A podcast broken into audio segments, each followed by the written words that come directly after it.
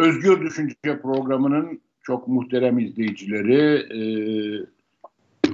Profesör Doktor İbrahim Öztürk'le bu hafta yine huzurlarınızdayız. Ben Deniz Eser Karakaş. Ee, hani bazı arkadaşlar e, bana takılırlar. Mesela her hafta program yapıyoruz deyince e, ya her hafta e, özellikle yabancı arkadaşlar söylediğim zaman e, her hafta konuşacak ne buluyorsunuz derler.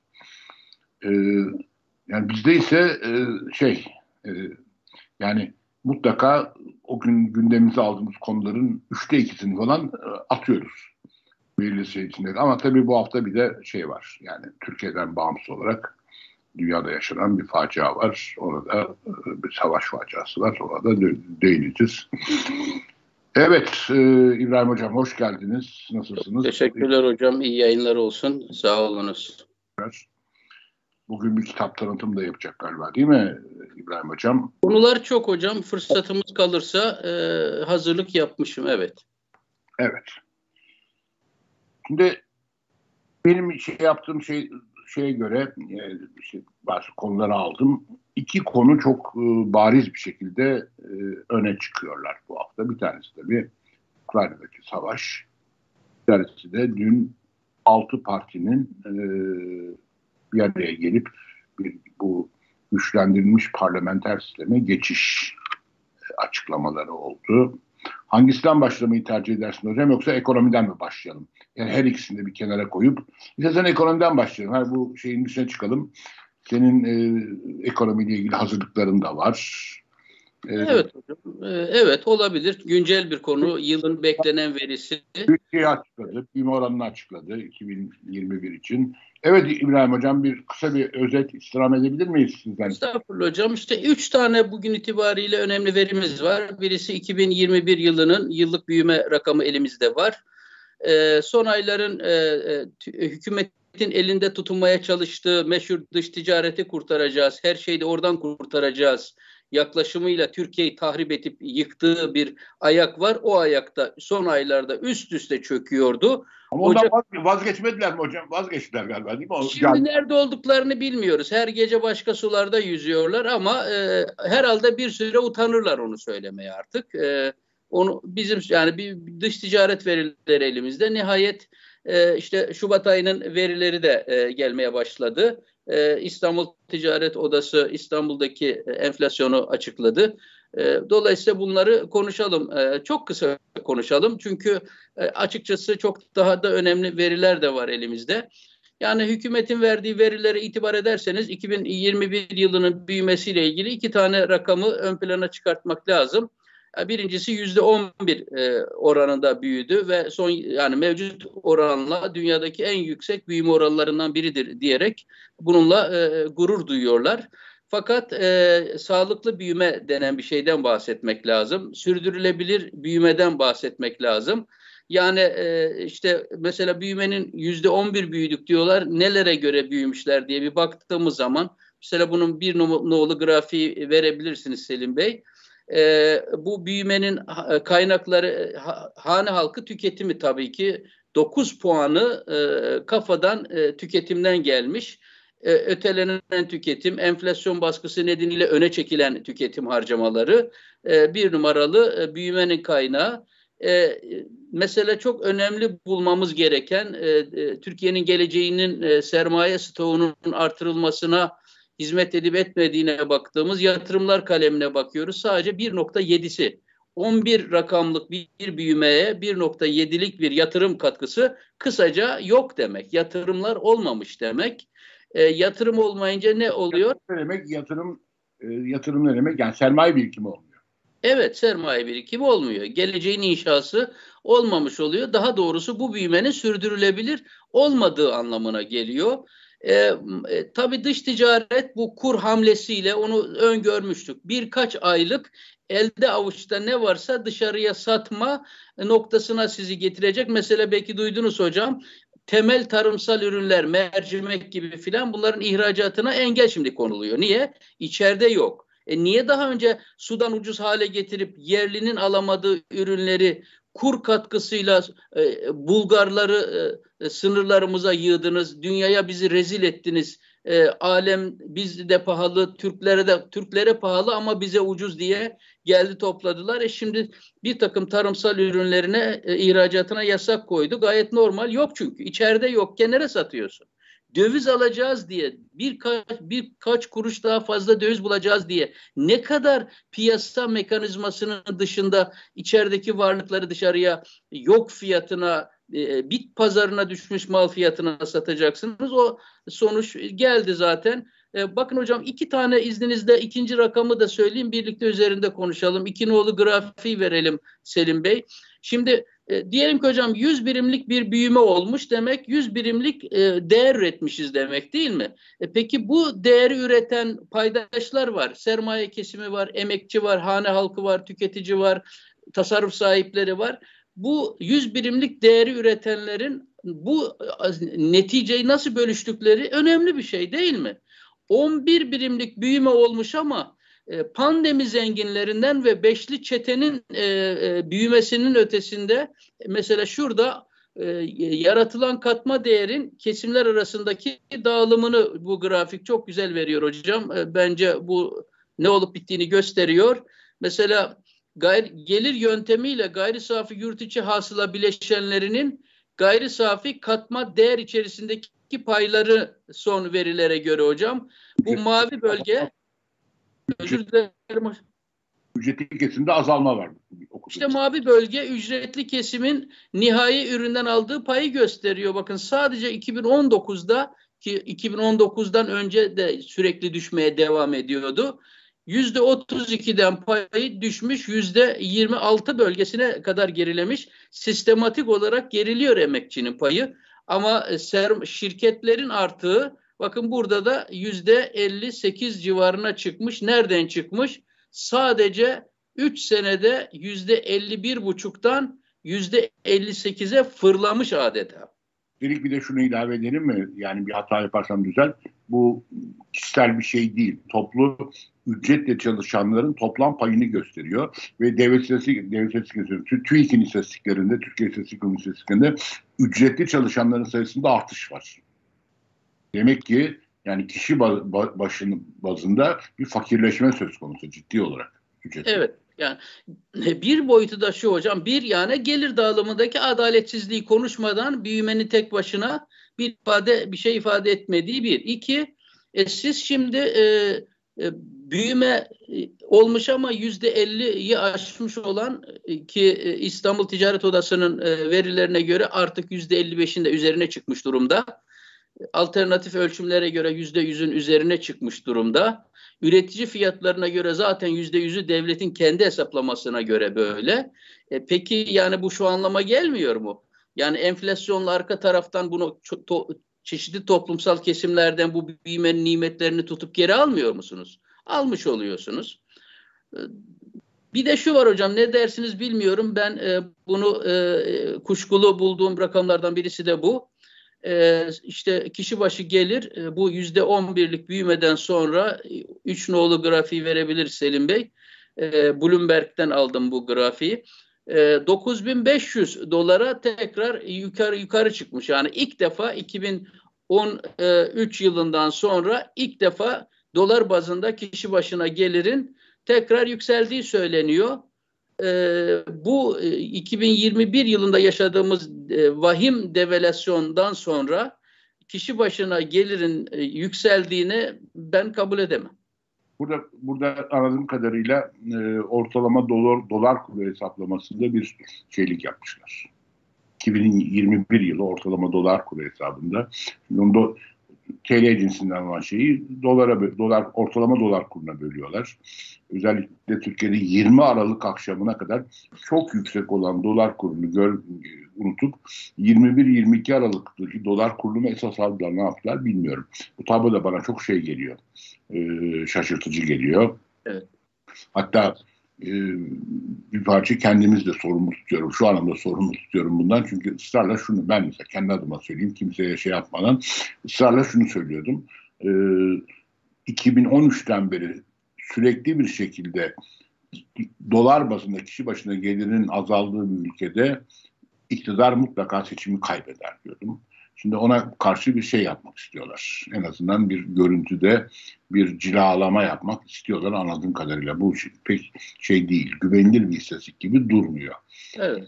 Ama maalesef bunları teyit edecek olanaklarımız yok. Yani benim böyle bir dataya ulaşma şeyim de yok. Çok zor. Yani Türkiye... Devlet yapar bunlar hocam. Devlet yapar tabii. Devlete güven. Yani mesela şöyle bir şey misin? Bak sen Almanya'da yaşıyorsun. Ben Fransa'da yaşıyorum. Yani mesela Fransa'da e, yani Fransa'daki işte INSE var. Bunu, bunları açıklayan. Tabii INSE çok önemli bir kuruluş ama yani kimse INSE'nin yayınladığı bir istatistik üzerinde bir tartışma açmıyor burada. Hiçbir iktisatçı. Ya. Sendikacı. Hiçbir işveren örgütü. Yani toplumun hiçbir kesimi INSE'nin yayınladığı büyüme rakamları, enflasyon hesapları üzerine bir tartışma açmıyor. O rakamlara yüzde yüz güveniliyor. Ve Hocam dünyanın neresinde istatistik enstitüsü e, kamu denetiminden yalıtmak için kendisini ziyarete gelen ana muhalefeti zincir vurarak kapıya tarihe geçti o fotoğrafla. Nesine inanacağız? Niye bu kadar çok genel şey başkan değişti? Niye bu kadar çok başkan ya. değişti? Neden olması lazım yani? Bu kadar başkan değişiminin mutlaka bir neden olması lazım. İşte galiba nedenden bir tanesi biraz önce senin bana gösterdiğin kişi başına gelir tablosu olabilir. Şimdi hocam e, bir dördüncü tabloyu da verelim Selim Bey. Bak dış ticaret rakamları ürkütücü hale geldi. Tümüyle beklediğimiz gibi. Kura dayalı bir dış ticaret açığı kapatmak diye bir şey mümkün değildir konulu. İşte hikayenin sonu burada. Ee, mesela bakın burada Kasım, Aralık, Ocak 3 ay üst üste dış ticaret açığı artık her ay üstüne koyarak geliyor. En son açıklanan dış ticaret açığı e, Ocak ayı dış ticareti var elimizde hocam. E, 10 milyar TL'lik bir dış ticaret açığı aylık bazda. Artış oranı daha ilginç hocam. Geçen senenin aynı ayına göre artış oranı yüzde 235 oranında bir açık. Yani geçen sene 3 milyar dolarmış dış aylık dış ticaret açığı. Oradan gitmiş 10 milyarın üzerine çıkmış. Ee, Ocak ayının ve Şubat ayının e, cari açığını da aldığımız zaman orada da başka bir e, korkutucu bir gerçekle karşı karşıya kalacağız. Bu, bu veriyi doğru kabul ettiğimiz zaman Damat Bey'in yani Berat Bey'in bütün öngörüleri e, çuvalladı demek. Ne demek o? Berat Bey'in temel tezi neydi? Büyüyeceğiz ama büyümeye rağmen cari açımız azalacak büyümeyi doğru kabul edelim. TÜİK'ten daha iyi bilecek halimiz yok. E işte cari açıkta artıyor yani. Demek Berat Bey'in o temel öngörüsü, temel önermesi. Bizim ana işlevimiz bu diyordu. Türkiye ekonomisini büyüteceğiz ama bunu büyütürken de cari açık vermeyeceğiz. Bunun şu anda bu Berat Bey'in bu görüşünün tamamen çöpe atıldığını görüyoruz galiba. Yani bunların iddia ettikleri, geceden sabaha değiştirdikleri temel hedefleri hocam lütfen şöyle bir sayalım. Enflasyon tabii ki bütün zamanların vazgeçilmez tek hedefiydi, göstergesiydi, performans kriteriydi. O gitti yüzde ellilerin üzerine çıktı. Sonra biz faizi zorla aşağı çekeceğiz dediler. Enflasyon öyle oldu ama piyasadaki başlıca faiz kategorilerinin hiçbirini durduramadılar. Şu an zaten bana iş adamlarından gelen tepkiler öyle yüzde otuzlardaki faizle de almak kolay değil. Ya tamam biz almaya hazırız da o Merkez Bankası'nın faizi onları Türkiye'de iş dünyasında ağzından telaffuz eden bile yok hocam. O artık tutmamış. Fiktif. Fiktif bir şey. İş dünyasında insanlar diyor ki biz yüzde otuzdan kredi almaya hazırız, alamıyoruz. E, torpil lazım. E, burada yani resmen bir credit rationing dediğimiz evet, evet. bir e, Kayınlanma çok seviyorum. Kayınlama mekanizması oluşmuş durumda. E, bu çöktü. E, dış ticaret açığını kontrol edeceğiz, cari açığı kontrol edeceğiz mekanizmasını şimdi konuştuk. Üst üste gelen 3 aydır veriler bunun tümüyle çöktüğünü gösteriyor. Dolayısıyla ekonomide ama Erdoğan daha yeni önceki gün dedi ki gördünüz mü dedi kur tartışıyor muyuz daha? Yok tartışmıyoruz dedi. Faiz tartışıyor muyuz? Yok tartışmıyoruz dedi. İşsizliği de tuttuk yüzde on bire düşürdük dedi. Birkaç aya kalmaz enflasyonu da çözüyoruz. Türkiye'nin hiçbir ekonomik sorunu kalmıyor dedi. Bu durumu bu. Me meseleye bakışı bu. Biraz da şey, şeyi de sorgulamak lazım e, muhalefeti şu anlamda. Bugün salı e, işte bir iki saat önce Cumhuriyet Halk Partisi e, grup toplantısı vardı. Ve Sayın Kemal Kılıçdaroğlu CHP Genel Başkanı orada bir konuşma yaptı. Ve aşağı yukarı işte 20 Aralık'ın üzerine 3 ay koyarsan Mart ayında aşağı yukarı bir şey yüzünden e, işte bu kur korumalı TL mevduatı nedeniyle e, bütçeden 25 milyar TL para ödeneceğini söyledi. Bir avuç e, tasarrufçuya, bir, bir avuç Moody'ye yani bankalarda 3 aydan fazla bir vadeyle para tutan ve kur korumalı TL mevduatına geçmiş bir avuç kişiye bütçeden 25 milyar TL ödenecek. O kişiyi de tam söyleyelim hocam. Bir avuç zengine, zaten parası olan bir avuç zengine. Tabii. Çünkü Türkiye'de ortalama şeyin yani e, hesapların vadeleri 3 ayın çok altında. İnsanların öyle bir lüksü yok yani. Vadeli hesap açacak kadar böyle bir lüksleri yok Türkiye'de ortalama vatandaşın. Güvenleri de yok hocam. Tabii tabii tabii. E, güvenleri de yok. Tabii çok doğru söylüyorsun. Şimdi 25 milyar ödenecek. Ve bunun çok büyük bir haksızlık, büyük bir soygun olduğunu söyledi Sayın Kılıçdaroğlu. Yüzde yüz hak veriyorum. Ama niye bunu Anayasa Mahkemesi'ne götürmüyorlar? Ben de bazı konulara çok kafayı takıyorum ve her fırsatta da bunu dile getiriyorum. Yani niye Anayasa Mahkemesi'ne götürmüyorsunuz? Madem bunun bir soygun olduğunu söylüyorsunuz. Siz, siz o soygunun e, vahşi soygun tabirini kullandı galiba. O vahşi soygun işte 19 e, Aralık'ta 12 Aralık, 19 Aralık'ta evet 19 Aralık'ta resmi gazetede yayınlanan yasayla oluyor. O yasanın 12. maddesiyle oluyor. Taşıyın onu ana muhalefet partisi olarak Anayasa Mahkemesi'ne. Hem onu Anayasa Mahkemesi'ne götürme hem de bunun bir soygun olduğunu söyle. Peki şimdi bir şey olur da bu savaş nedeniyle şunla bununla kurlar daha da yukarı çıkarsa kurlar daha da yukarı çıkarsa bu 25 milyar TL belki olacak size 40-50 milyar TL.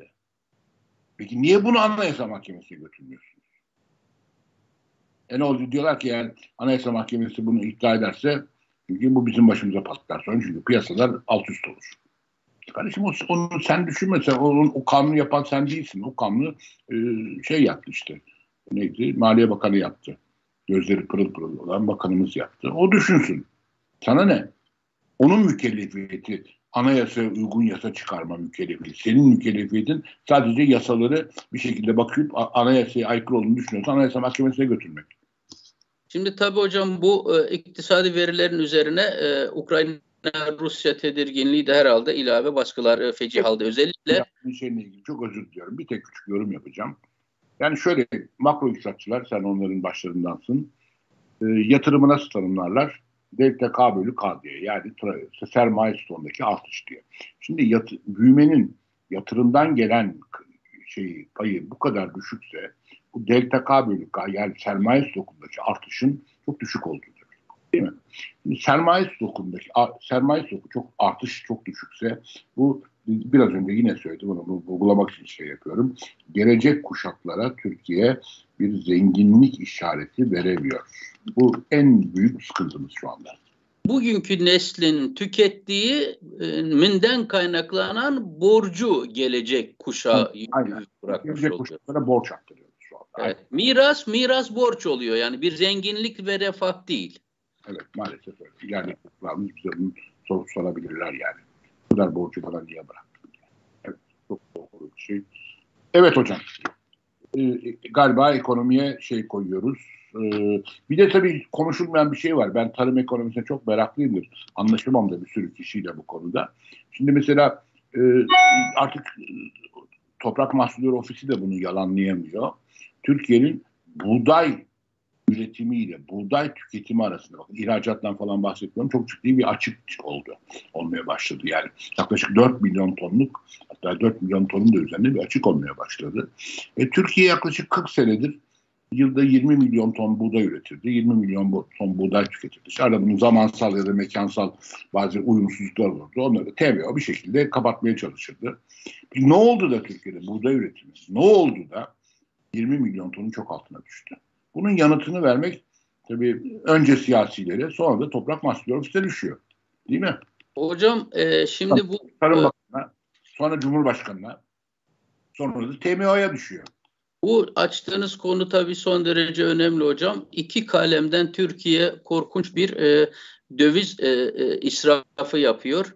Şimdi e, ekmek tabii ki artık Türkiye'de çok komik bir şekilde hayatın merkezine oturdu. Yani 21. yüzyılın başında e, e, tipiyle, şekliyle, gramajıyla ekmek demeye bin şahit lazım olan o şeye Türkiye toplumu artık kuyruklarda elde etmeye çalışıyor. Onun fiyatı alıp başını gitmesin diye e, yapılan sübvansiyonlar 20 milyar TL'yi geçti hocam. Bunlar bütçeden oluyor. Yani içeriden halkın elindeki buğdayı e, e, adil fiyatla toprak mahsulleri üzerinden almıyorlar. Daha yüksek fiyatla dışarıdan ithal ediyorlar ve içerideki üreticiye haddini bildiriyorlar. Çok komik bir şey oluyor ve bunu da bütçeden sürekli karşılıyorlar. Bir benzeri şey yani inat edilen başarısız ekonomik modelinin bir bayında bu var, diğerinde de BOTAŞ'a yapılan sübvansiyonlar e, hazineden yapılan ve Merkez Bankası rezervlerinden yapılan katkılar 2021 yılında 12 milyar doları aştı. Sırf BOTAŞ'a yapılan satışlar hocam. Bunu nereye kadar sürdürmek mümkün? Şimdi bir şey daha belki Böyle duydunuz ekonomi, hocam. Araya girdim çok özür diliyorum evet. Böyle ekonomi yönetmek çocuk işi her şeyi bütçeden karşıla değil mi? Bir Tabii. sıkıntı mı var İbrahim? Gel sana vereyim bütçeden. Bir senin bir sıkıntı mı var? Hangi bütçeden karşılayayım? Bunun Tabii. sonu Türkiye'de bir hiper enflasyondur. Tabii. Hiper Borç, Borç ve hiperenflasyon. iki tane döndürülemez bir vahim durum. Belki Selim Bey şu beş nolu tablomuzu zeytinle ilgili bir gündem var. Madem tarım açtınız hocam çok kısa bir şeye değinmek isterim. Çünkü yeni oldu. Ee, Cumhurbaşkanı e, maden yönetmeliğini e, madde 115 115'e eklenen bir fıkra ile hocam kamu menfaati argümanıyla zeytinliklerin olduğu yerlerdeki zeytin tarımının olduğu arazilerin kırılıp yok edilmesini ve orada maden, e, kömür madeninin çıkartılmasının önünü açan bir kararname yayınladı. Daha yeni oldu bu e, Türk zeytinciliği biliyorsunuz Türkiye'nin e, zeytin bölgelerinde son yıllarda köylüler yaka paça tarımsal alanlarının kırılıp yok edilmesini engellemek için yollarda bekliyorlardı. Nöbet tutuyorlardı. Şimdi e, ortalık dünya karışmışken Erdoğan bir gece yarısı aha ben buraya bir madde ilave ediyorum. Zeytinlikler kırılamaz diyordunuz. Aha da kırılır bundan sonra. Adına da kamu menfaati diyorum. Kömür madeni çıkacaksa zeytinlerinizi kıracağız. Ya, e, şimdi buna temadan bir tepki geldi. Tema ben hukukçu değilim. E, sizinle paylaşıyorum. Tema paylaşmış orada. Tema Vakfı. Diyor ki bu e, Cumhurbaşkanı'nın e, e, çıkardığı bu gece yarısı kanun hükmünde kararname 3573 sayılı zeytinciliğin ıslahı ve yabanilerinin aşılattırılması hakkındaki kanuna aykırıdır. Kanunun 20. maddesine göre zeytinlik sahaları içinde ve bu sahalara en az 3 kilometre mesafede zeytinliklerin bitkisel gelişimini ve çoğalmalarını engelleyecek kimyasal atık oluşturacak tesis yapılamaz ve işletilemez diyor. Cumhurbaşkanı bu madde yerinde dururken onun yanına bir norm daha koyuyor. Diyor ki eğer ben diyor bunda kamu menfaati olduğunu düşünüyorsam ben öyle diyorsam bundan sonra kıracağız oraları diyor. Ve şimdi burada tabloyu verdim hocam. Bu tabloyu gidip e, FAO'dan, Dünya Gıda Örgütü'nün 2019 tarihli istatistiklerinden verdim. Dünyanın en çok zeytin üreten ülkelerinde hocam İspanya 6 milyon ton ile kendinden sonraki bütün ülkelerin neredeyse toplamı kadar zeytin üretiyor. İtalya 2 milyon ton, Fas 2 milyon ton, Türkiye 1,5 milyon ton ve geri kalanları orada sıralanıyor.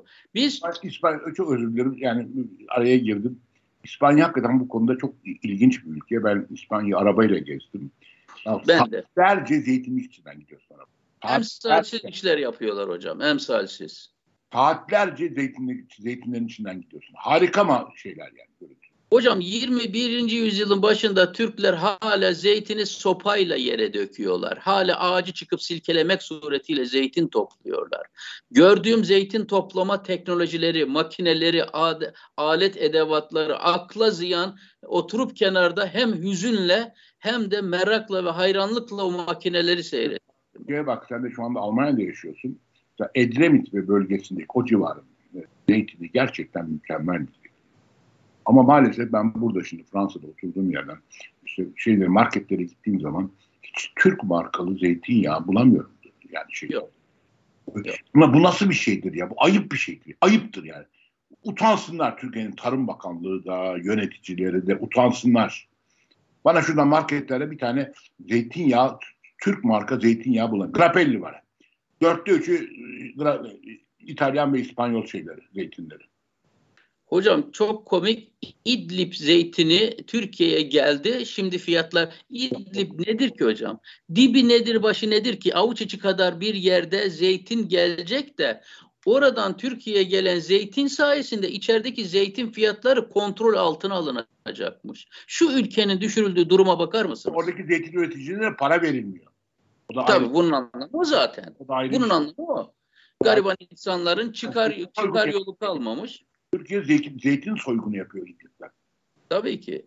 Yani Türkiye zeytin mesela ben Türkiye'deki Edremit bölgesi çok gezdiğim ve incelediğim yerdir. Tarım ekonomisiyle çok yakından ilgilenen bir kişiyim. Bir kere e, korkunç bir verimsizlik sorunu var. Hala doğru teknolojiler ve doğru ölçekler e, zeytin alanına girmiş değil. Islahı zaten çok geri kalmış bir konu. Bak, Türkiye bu işlerle uğraşması lazım. Yine sözünü kestim. Bugün çok şey yaptım. Özür dilerim. Ölçek sorun dedim. Tabii ki. Sen bir, sen bir iktisat profesörü olarak bunu söylüyorsun. Bizde maalesef tarımcılara da, tarım tarım yapanlara da. Ya burada bir ölçek sorunu var dendiği zaman çok kızıyorlar. Biliyor musun? Evet. Yani çünkü o bir ne demek? Arazi toplulaştırması gerekiyor. Tabii arazi toplaşmasını lafını duyan her türlü tarım üreticisi de o zaman sana kızmaya başlıyor. Hocam kızıyorlar ama çok basit bir örnek vereyim. Ben Trakya'ya da çokça gidip geldiğim yerlerdir. Adam diyor ki benim evimin önünde 200 bin dolara yakın para vererek aldım. 200 milyon o zamanki rakama göre 200 milyon TL vererek aldım. Devasa bir biçer döver var, traktör var. E, Wi-Fi bile var, air condition'i bile var. Hocam diyor yılın en fazla 3 ayı kullanıyoruz. Geri kalan e, 9 ay boş duruyor. E, bu peki diğer komşular için kullanın karşılığında bir ufak e, e, kira geri elde edin. E, herkes alıyor birbirine inat. Onda var bende de olsun. Şimdi Avrupa'da böyle şeyler yok. Ölçek sorunu deyince bunu bir sürü boyutu var bir farklı perspektifleri var. Bir boyutu arazi e, e, toplulaştırmasıysa diğer yanı da alınan alet ve devatları e, atıl bırakmadan maksimum verimlilikle sürekli kullanmak demektir. E, bunun da yönetilmesi gerekir. E, Bak nasıl değişmiyor? Şimdi hani programlar biraz da böyle şey yapalım. 45 yıl önce Boğaziçi Üniversitesi'nde 74 75 senesinde kaç sene oldu? 45 yılda aşmış. 75 yılında Profesör Doktor Ayşe Öncü'den sosyoloji dersi aldım. Sosyolojiye giriş dersi. Ekonomi bölümündeyiz ama bir sosyolojiye giriş dersi var. Herkes okutuluyor. Bu Amerikan sisteminin iyi bir yönü. Sen ne olursan ol bir sosyoloji, psikoloji gibi dersler alıyorsun. Siyaset bilimine giriş gibi. Şimdi Ayşe Öncü'den aklımda kalan bir şey vardı. 1950'li yılları anlatırken Türkiye'de Massey Ferguson'ın bizim köylüye nasıl e, traktör sattığı, bunu kredi kredilerle sattı. Yani Ziraat Bankası kredileriyle. Fakat yine bak hala değişmiyor. Fakat ölçekler o kadar küçük ki o masaya Ferguson'a ödenen parayı, parayı köylü o küçük ölçekli tarlasından çıkaramamış. Bütün 50'li yıllarda. Ve dolayısıyla bir şekilde o kredileri geri ödeyemediği için tarlalarla el konmuş. Bak, ya, ya. bahsediyor. Çünkü masaya Ferguson alıyorsun. Ondan sonra iki dönümlük bir arazim var. Ne demek ya? İki dönümlük arazi ne yapıyorsun masaya Ferguson'la? Ya işte Türk tarımının hocam piyasa uyumlu kooperatifleşme gündemi bütün canlılığıyla karşımızda duruyor. Anahtar kelimedir izleyicilerimiz. Yani piyasa uyumlu kooperatifleşme. Ne demek? Aslında kooperatifleşme bir anlamda işte o da bir arazi toplulaştırması demek. Ama aynı zamanda mülkiyet meselesinde de işte bir toplu bir şey oluyor. Kooperatifleşme yani. Ama mutlaka işte arazi toplaştırmasını da yapmış oluyorsun bir kooperatif aracılığıyla. Bu anahtar kelimedir. Teşekkür ederim İbrahim Hocam'a. Hocam Bu, geçen İstanbul'un büyük çekmece civarı ceviziyle ünlüdür. Cevizcilik hala çok geçerli bir tarımdır orada. Ee, geçen İstanbul Büyükşehir Belediyesi'nin oradaki yerel e, belediye ile işbirliği yaparak bir kooperatifleşme konsepti çerçevesinde oraya e, cevizi toplamak için gerekli makineleri, cevizi kurutmak için gerekli makineleri, cevizi soyma ve kırma için gerekli makineleri almışlar. Orada e, ben o programı buldum, izledim. Çünkü çok ilgilendiğim ve içimi kanatan bir konu muhteşemdi. O köylülerin sevincini görecektiniz. Bu makineleri tek başına biz alamazdık. Birimiz alsak diğerine kullandırtmazdı. O aldığı için bu sefer biz de almak isterdik. Şimdi öyle değil. O Kooperatif... israf demek işte o. O aldı diye ben de alıyorum ama o israf demek. O, o bir israf tabii. Orada 10 şeye yetecek. Çiftçiye yetecek bir şey.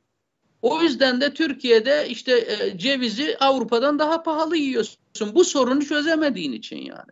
Ya Ceviz Dünya fındık üretiminin yüzde ellisinden çok daha fazlasını gerçekleştiriyoruz. Ama dünyada bu kadar fındık tekelim, üretim tekelimiz varken piyasa fiyat yapıcı değiliz ya. Düşünsene. Evet. Ortaklık, ortaklaşa tarım, ortaklık tarımı, e, işbirliği, güç birliği ve kamusal denetim ve yönlendirme ve rehberlik son derece önemli hocam. Başka bir konuya geçecektik. Buyurun tamam. hocam. Bu, Evet bu tarım konusu açılınca bir kapanmaz Türkiye'de. O yüzden bir yerde mahfi olarak kesmekte fayda var. Şimdi iki tane konu tabii ön plana çıkıyor. Bir tanesi Ukrayna meselesi. Bir tanesi de e, dün gerçekleşen işte bu altı partinin e, genişletilmiş, güçlendirilmiş pardon, parlamenter sisteme geçiş mutabakat metninin e, imzalanması ve kamuoyuyla paylaştırılması. Hangisinden başlayalım? Çok kısa kısa vaktimizde azalıyor çünkü. Ondan sonra Önce Ukrayna ile ilgili kısa bir şey söyleyelim istersen. Ne, ne dersin hocam? Yani ben e, hocam iki şey söylemek isterim. Hani bil, e, tahminim tutan şeyler var, tahminim tutmayan şey var. Tahminim tutan NATO Rusya ile savaşmayacak. Bu e, bu gerçekten gittikçe belirleniyor. Dolaylı yollardan Ukrayna'ya yardım edildiği açık. O net e, edilmeli de.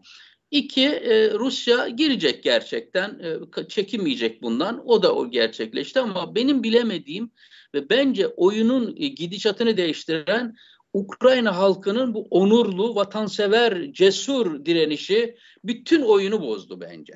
Bu yoktu hesapta.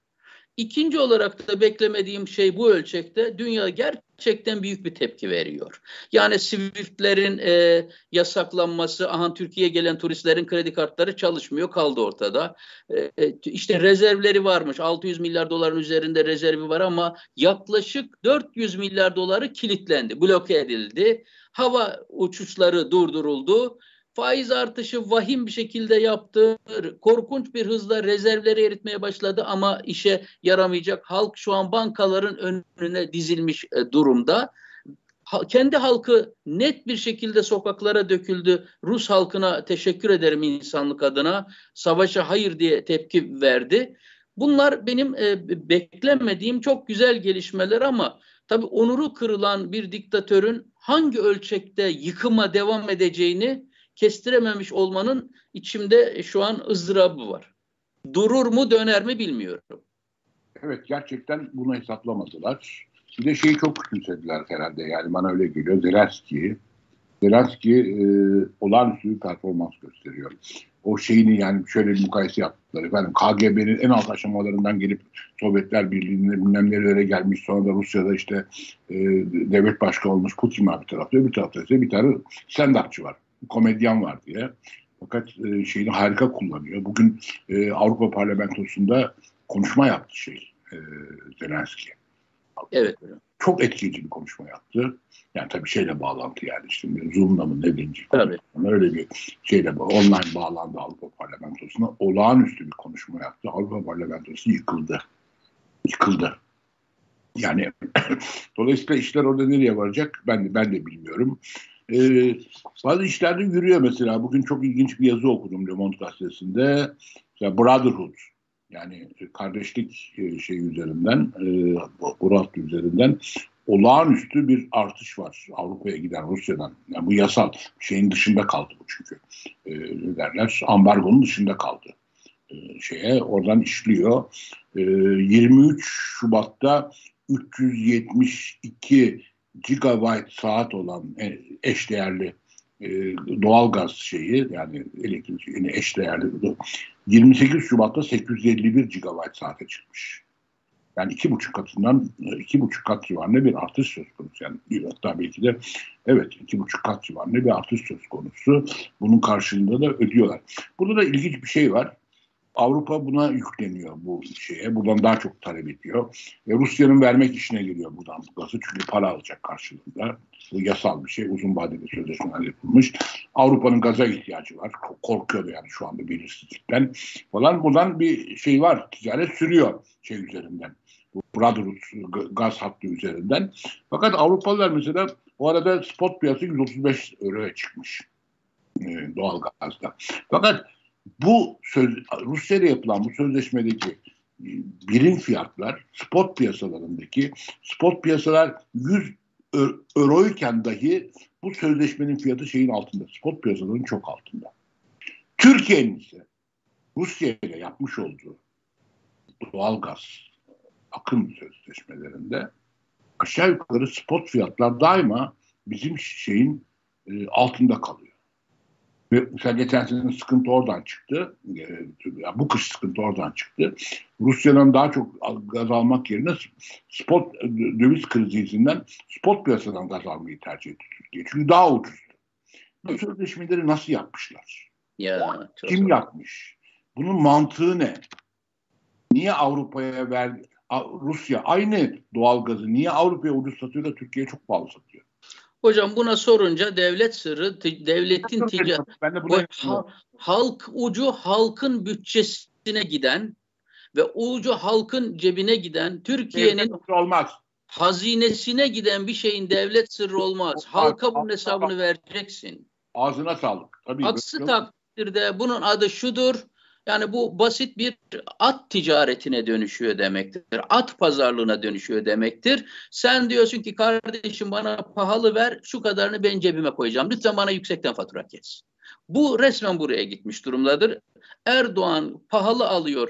Aradaki farkı cebine koyuyor. Rusya'ya e, bu şekilde bir al, a, ilişki kurmuş anlamına gelir. Ya belki de retro komisyon da yapıyor. Retro komisyon şu demek. Belki onu da mesela %10'unu da belki Putin'e veriyor. Pekala. E, öyle tabii başka türlü olmaz zaten öyle. Putin'e veriyor. Benim benim görüşüm budur. Ya da açıklayın. Türk milletine niye dünyadan daha pahalı doğalgaz alıp sattığınızı, neden adına sırdır dediğinizi Türk milletine açıklamanız lazım. Hocam bir şey yalnız e, bu Putin'in kişiliğinin ortaya çıkması artık taşları yerinden oynattı. Yani Avrupa çok net Rusya'ya olan bu gaz bağımlılığını yok etmek üzere biliyorsunuz bu kısa vadede elastik bir durum değildir ama uzun vadede esnek bir durumdur. Tabii. Yatırımlarınızı doğru yaparsanız buna şimdi Almanya nükleer enerji santrallerini kapatmak üzere takvim yapmıştı onu öteledi. Evet. Kömür santrallerini kapatmak üzere takvim yapmıştı, onu öteledi. Bu e, tabii ki Alten Doğu Akdeniz gazı var. E, Yunanistan'ın e, Pir, Pire limanına doğru getirilmek üzere büyük altyapı çalışmaları var. Oradan çıkartılacak Yunanistan üzerinden Avrupa'ya getirilecek alternatif piyasalar devreye girecek. Dolayısıyla Putin e, ürküttüğü kurbağaya attığı taşa değmeyecek. E, yani Putin büyük hata yaptılar. Ciddi ciddi insanlar söylüyorlar artık. Yani büyük bir hesap hatası yaptı Putin. Şimdi burada Avrupa'da iki maliyet karşılaştırıyor. Mesela bir tanesi çevre maliyeti. Yani tekrar Almanya şeye dönüyorsa yenilebilir enerjiden tekrar nükleere dön dönme gibi şeyler varsa kafasında bunun çevre maliyeti olacak. Öbür tarafta da bir Putin maliyeti var. Maalesef e, Avrupa Putin maliyetini şu anda çevre maliyetinin üzerinde görmeye başladı. Bu, bu mukayeseyi yaptığı zaman. Bundan da kim zarar çıkacak? Ee, Avrupa'nın da zarar çıkma ihtimali var ama en çok da, da Putin zarar çıkacak. Bu kaybet kaybet oyunu hocam. Kaybet kaybet. Aynen. Aynen öyle. Uluslararası toplum kaybedecek, evrenimiz kaybedecek, Avrupa kaybedecek, Putin kaybedecek. Bir diktatörün kafasının içinde ne yaptığını bilemediğimiz hiçbir kurumun, hiçbir aklın, hiçbir istişare mekanizmasının geleceğe dair hiçbir projeksiyonunun, fikrinin, zikrinin olmadığı bir dünyada bir kişinin dünyayı soktuğu durumu yaşıyoruz şu an. Sen çok güzel bir şey söyledin. Ben bunu yıllardır söylerim. Ee, bir şeyin içinde bir kuruş bir kamu parası varsa onun hesabı verilmelidir. Şimdi maalesef mesela Sayıştay Kanunu'nda da e, şey var. Dünkü dünkü şeyin işte altı partinin açıkladıkları şeyde o mutabakat metninde Sayıştay ile ilgili bir bölüm var. Ben alır almaz önce ona baktım. Orada da diyor ki kamu kurum ve kuruluşların denetimi daha etkili hale getirilecektir. Şimdi doğru gibi gözüküyor. Ama eğer bir işletmede yüzde ellinin altında kamu payı varsa orada yine e, kamu parası var. Bunu kamu kur or oraya kamu parası diye bir tabir, bir ifade sokulması gerekiyor Sayıştay Kanun'da. Kamu parası varsa bir şey içinde. Oranın yüzde ellinin altında üstünde buna bakmadan kamu parası varsa orası denetlenmelidir. Evet çok doğru hocam. Onun dışında kalan özel pay kamu, bu Sayıştay denetimi istemiyorsa o zaman kamuyla ortaklık yapmasın kardeşim.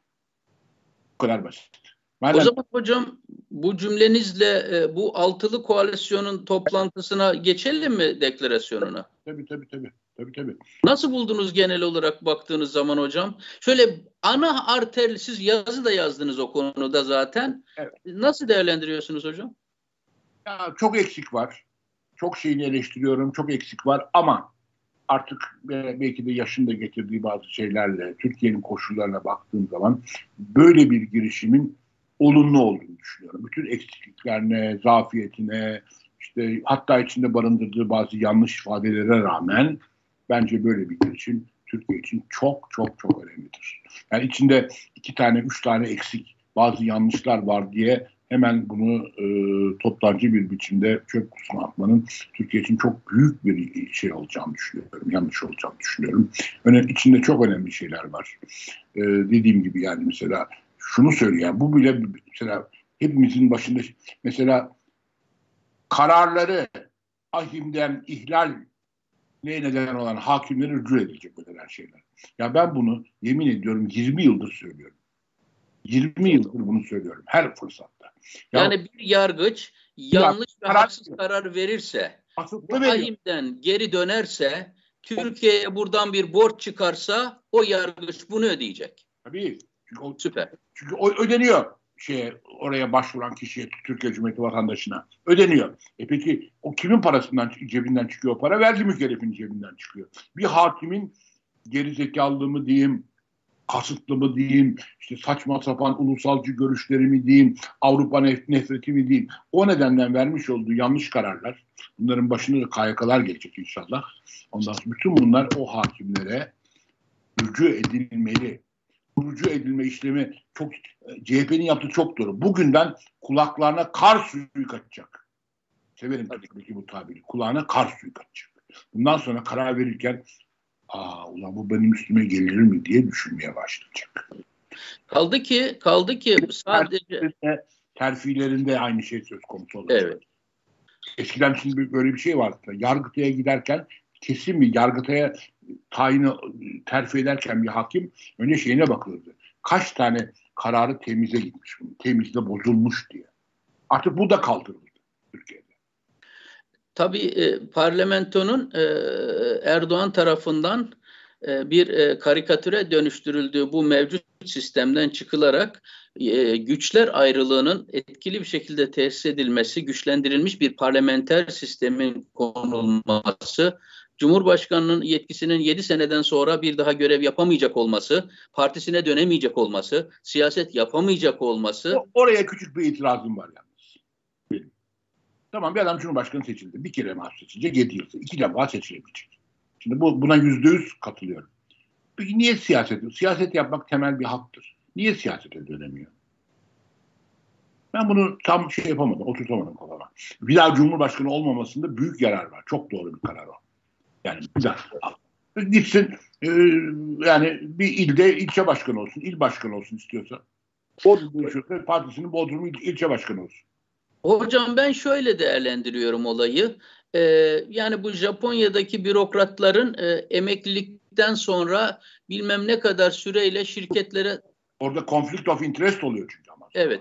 Ben Türkiye kültüründe burada dahi konflikt of interest olabileceğini düşündüğüm için Türk siyaset kültüründe bu kişinin siyaset yapmak yerine e, sivil toplum örgütleri üzerinden, NGO'lar üzerinden, e, çeşitli dernek ve vakıflar üzerinden birikimini e, bilge kişiliğini, e, donanımını toplumla paylaşmasını ama tekrar siyasete girerek e, arka tarafta kendisini bekleyenlere yeniden vizyon vermesini, manipüle etmesini, engellenmesinin Türkiye'de uygun olabileceğini düşünüyorum.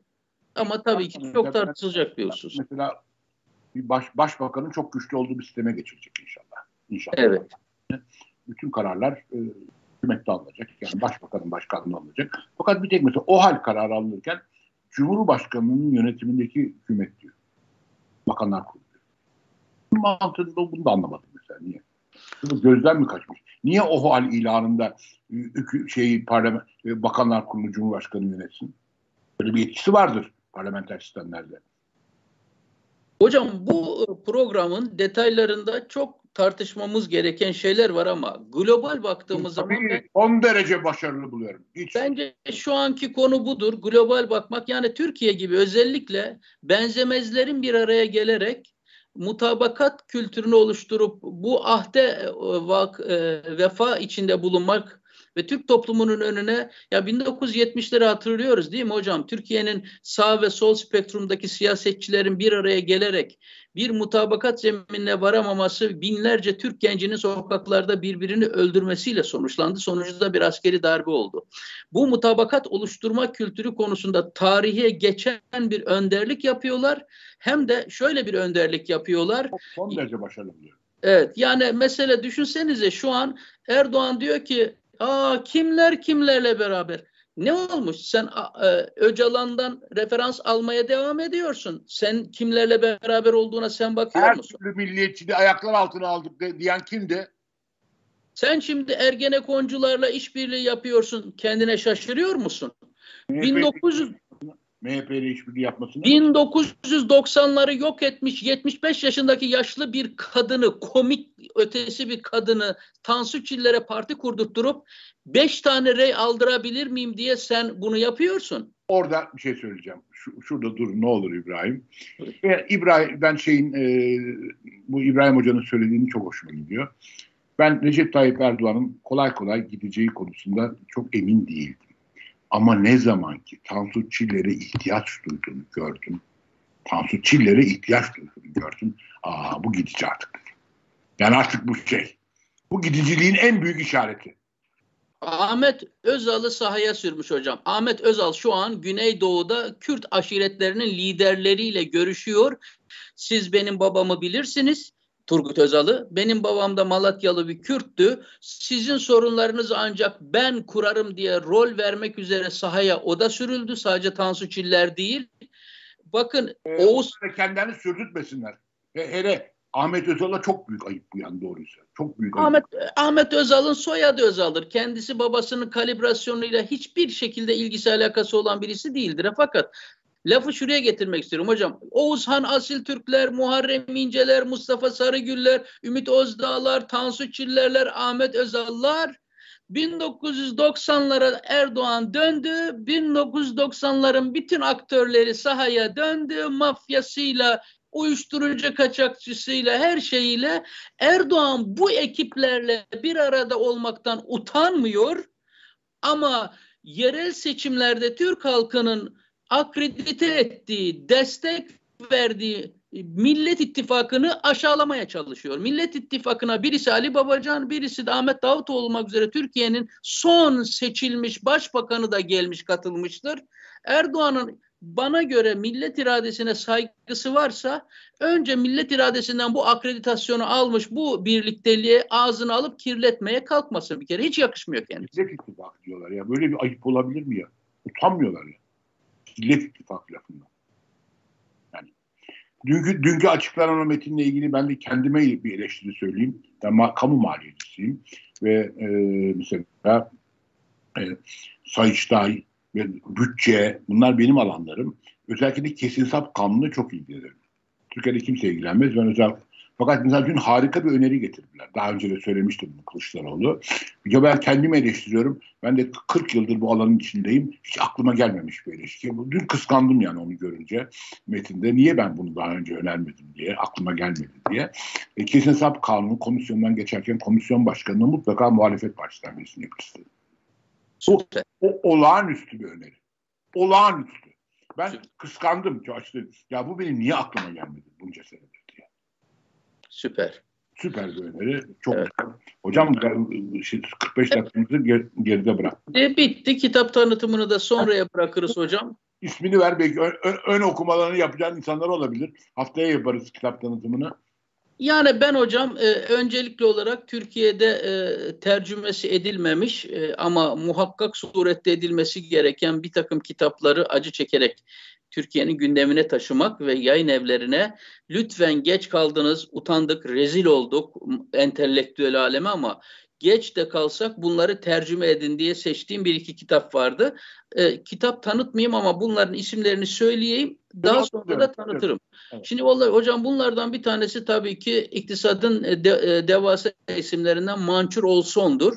Mançur Olson'un The Rise and Decline of Nations, Economic Growth, Stagflation and Social Rigidities adlı 1984 tarihli bu kitabı milletlerin çöküş ve yükselişi, iktisadi büyüme, stagflasyon ve sosyal katılıklar adlı bu kitabı Türkiye hiç geciktik filan demesinler. 1984 basımıdır ama bunu derhal birileri Türkçe'ye kazandırmalıdır. Karşımda duruyor kitap şimdi.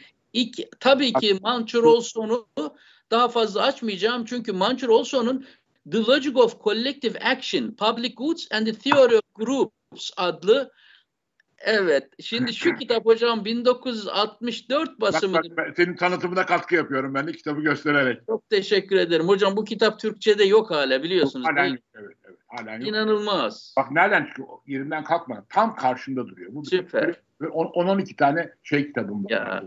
Her an elimin altında olsun diye istediğim onlardan bir tanesi de bu kitaptır. Çok güzel. Üçüncü bir şey hocam yine e, Japon kalkınmasıyla ilgilendiğim için hala o aşılmış bir çalışma değildir hocam. Michio Morishima. Why has Japan succeeded? Western technology and the Japanese ethos. 1900... E, başındaki Morishima değil mi bu? Kimin? London School of Economics'in başında görev yapan Morishima değil mi bu? Tabii ki hocam ama bu şimdi herhalde çoktan emekli olmuştur. E, vefat etti. Öyle mi? E, Japonya nasıl başardı? Batı'nın teknolojisi, Japonya'nın ahlakı adlı bu kitap efsane bir kitaptır. Kendisi e, Maruşima Hoca biraz e, sol tandanslı bir insandır. Ama kültür ego, e, e, e, ögelerini müthiş işlemiştir. Nasıl ben, iktidarcı olduğunu anlatayım çok kısa bir süre? Buyurun hocam. Mühendistir. Ve şeyde görev almıştır. İkinci Dünya Savaşı'nda Japon denizaltında görev almıştır. Fakat Oo. denizaltından çok korkuyor. Mühendis genç bir mühendis denizaltı görevlendiriliyor. Amerika ile savaşta yani İkinci Dünya Savaşı'nda bakın. Aşağıda bir oda var oraya kaçıyor sürekli olarak. Ve yanında o, o odada da hiç ilgilenmediği bir alan iktisat kitapları buluyor. Böyle küçük bir yer. Orada korkusundan ve kendi şey yapmak için e, iktisat kitapları okumaya başlıyor Morishima. Ve ondan sonra işte dünyanın en büyük iktisatçılarından bir tanesi haline geliyor. Süper. Ama çok iyi bir mühendis. Denizaltının içindeki küçük bir odada bulduğu iktisat kitaplarla başlıyor okumaya. Süper. Korkak iktisatçı diye de dal geçerlermiş kendisiyle. Çok güzel. Haftaya fırsatımız olursa bir Alman iktisatçının kitabıyla hocam bir de ünlü bir Hint iktisatçının iki adet kitabından bahsedeceğim ve bir konuya dikkat çekeceğim inşallah. Fahrettin Hocam e, sen talebesi oldun mu Boğaziçi'nde Fahrettin Hoca'nın? Fahrettin'in oldu. Faruk bir tek değil değil mi? Hayır iktisatçı iktisatçı mı? London School of Economics'ten. Fahrettin diye birisi hiç ben görmedim duymadım oralarda. Boğaziçi'nde yıllarca hocalık yaptı e, benim zamanımda. Vefat etti o zaman. Ben çok iyi tanıdım, çok severim. Arkadaşım oldu sonra. O da doktor, doktorasını Morishima'yla yapmıştır. Süper. Teşekkür ederim hocam. Herhalde bu haftalıkta bu kadar. Eski anılar e, Morishima üzerinden. Evet çok teşekkür ediyorum. E, İbrahim Hocam çok teşekkür ediyorum. İzleyicilerimize çok teşekkür ediyoruz. Bu yayında, bu yayının gerçekleşmesine katkıda bulunan kahramanlara da çok teşekkür ediyoruz. Yani Selim Bey'e teşekkür ediyoruz arka planda. Efendim haftaya tekrar görüşmek üzere. Ee, inşallah şeyde çok korkunç olaylar olmaz. O arada e, büyük insan insani kayıplar yaşanmaz e, şeyde e, yani Ukrayna'da. Ukrayna'da. Haftaya görüşmek üzere inşallah. Çok teşekkürler muhterem izleyiciler.